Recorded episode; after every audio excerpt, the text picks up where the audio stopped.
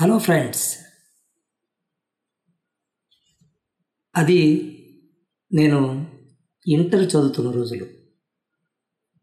మెల్లమెల్లగా హేతువాదం వైపు ప్రయాణిస్తున్న రోజులు. టీనేజ్ వయస్సు. నేను విన్నది చూసింది నిజమనే నమ్మే వయస్సు. నాకు తెలిసిందే అసలైన సత్యం అని నమ్మే వయస్సు. తల్లిదండ్రులు చెప్పేవన్నీ చేతస్థాలుగా ఊహించుకునే వయస్సు. అవి ఆపోహలు అని తెలుసుకోలేని వయస్సు. ఇంటి పెద్దలు అమాయకులైతే వాళ్ళను తెలివిహీనులుగాను లేదా ఏమి తెలియని పామరులుగాను మనసులో చిత్రించుకునే వయస్సు. ఇవన్నీ మనస్సులో పెంచి పోషిస్తూ తల్లిదండ్రులను ఎదిరించే వయస్సు. చాలా ప్రమాదకరమైన వయస్సు. మంచి చెడుల భేదాలను సవివరంగా తల్లిదండ్రుల నుంచి వినవలసిన వయస్సు. ఆ వయసులో నేను ఎంత క్రమశిక్షణలో పెరిగినప్పటికీ దేవుడు అనే విషయంలో నా ప్రయాణం రెండో వైపు హేతువాదం వైపు నడిపించింది. అప్పుడు ఉండి ఇప్పుడు లేని నా ప్రియనేస్తం విజయభాస్కర్ నడిపించిన దారి అది. ఈ ప్రయాణం నాకు ఓ అత్యున్నతమైన పుస్తక ప్రపంచాన్ని పరిచయం చేసింది.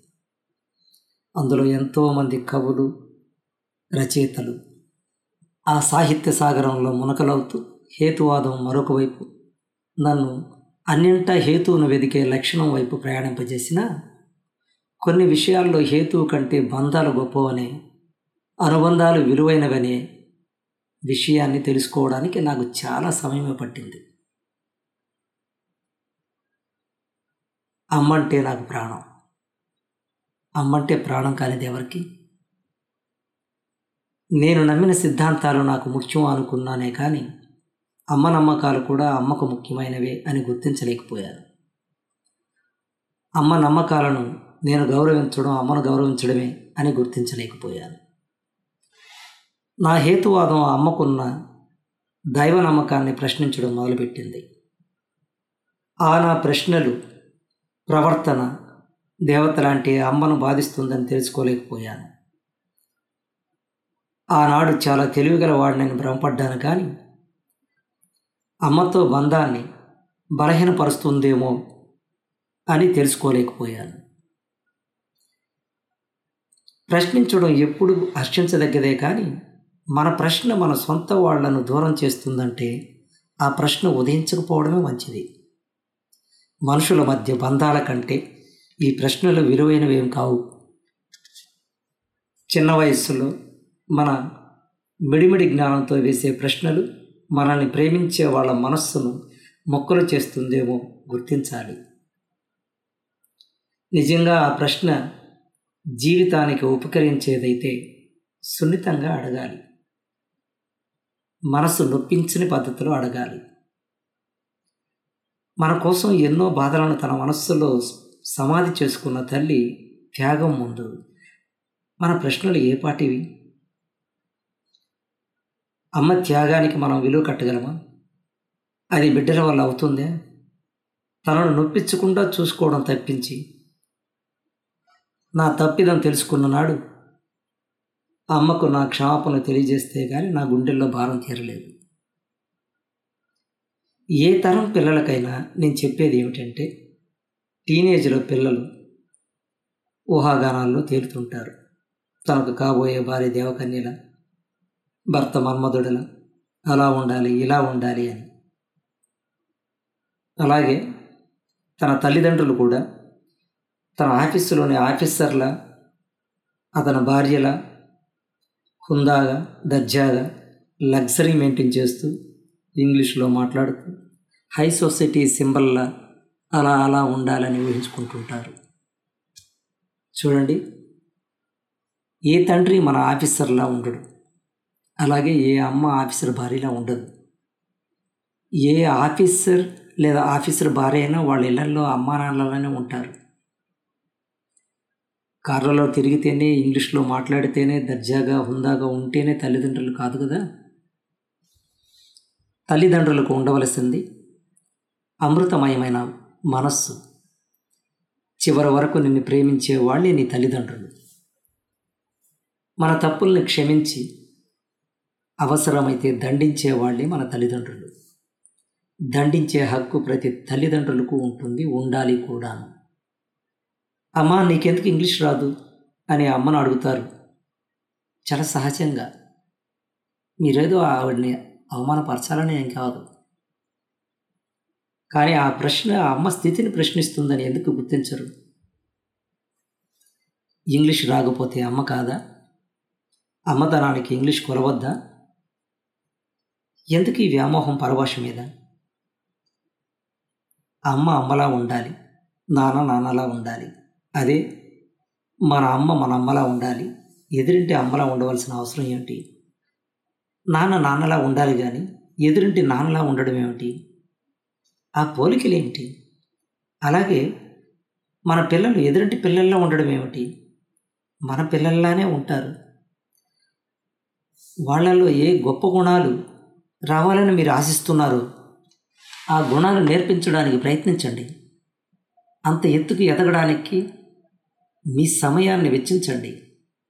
వాళ్ళల్లో ఏ గొప్ప గుణాలు మీరు రావాలనుకుంటున్నారో ఆ గుణాలు నేర్పించడానికి మీరు ప్రయత్నించండి.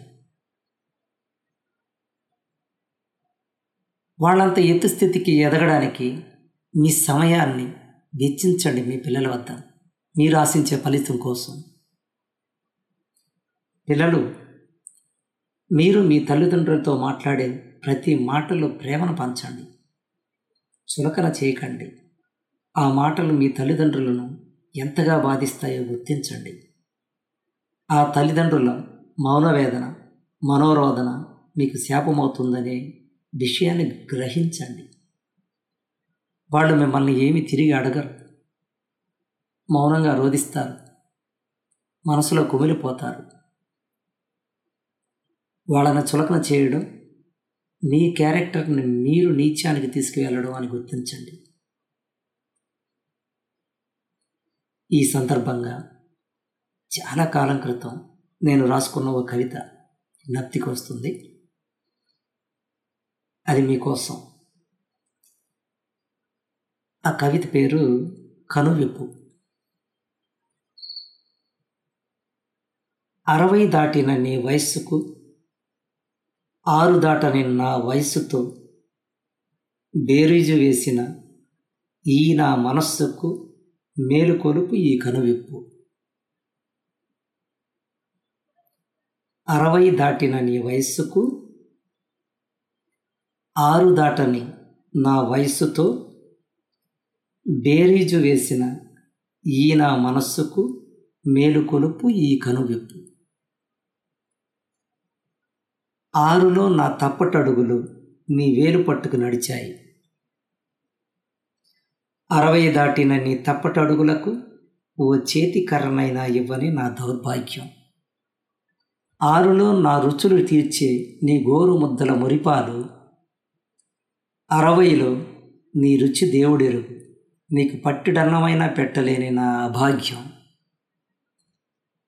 ఆరులో నా పిరికి భయానికి నీ కొంగు చాటున అండ.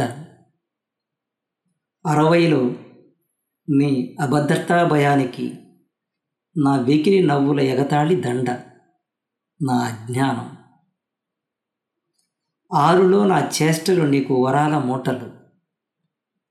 అరవైలో నీ చేష్టలు నా ఈసడింపు మాటలు నా కాఠిన్యం.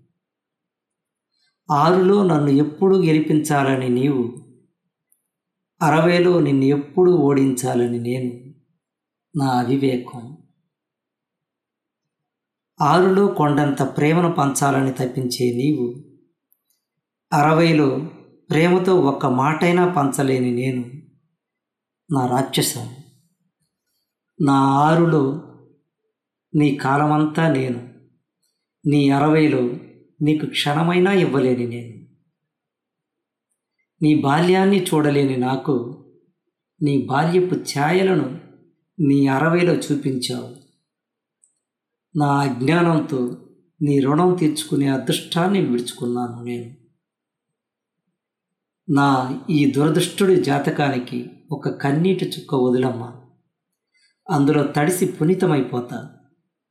నీ ప్రేమ ముందు ఎప్పుడూ ఓడిపోతూ నీ పాదాల ముందు మోకరిల్లే నాకు మరు జన్మలోనైనా నీకు అమ్మగా పుట్టి నీ రుణం తీర్చుకునే భాగ్యపు దీవెన ఇవ్వు అమ్మా.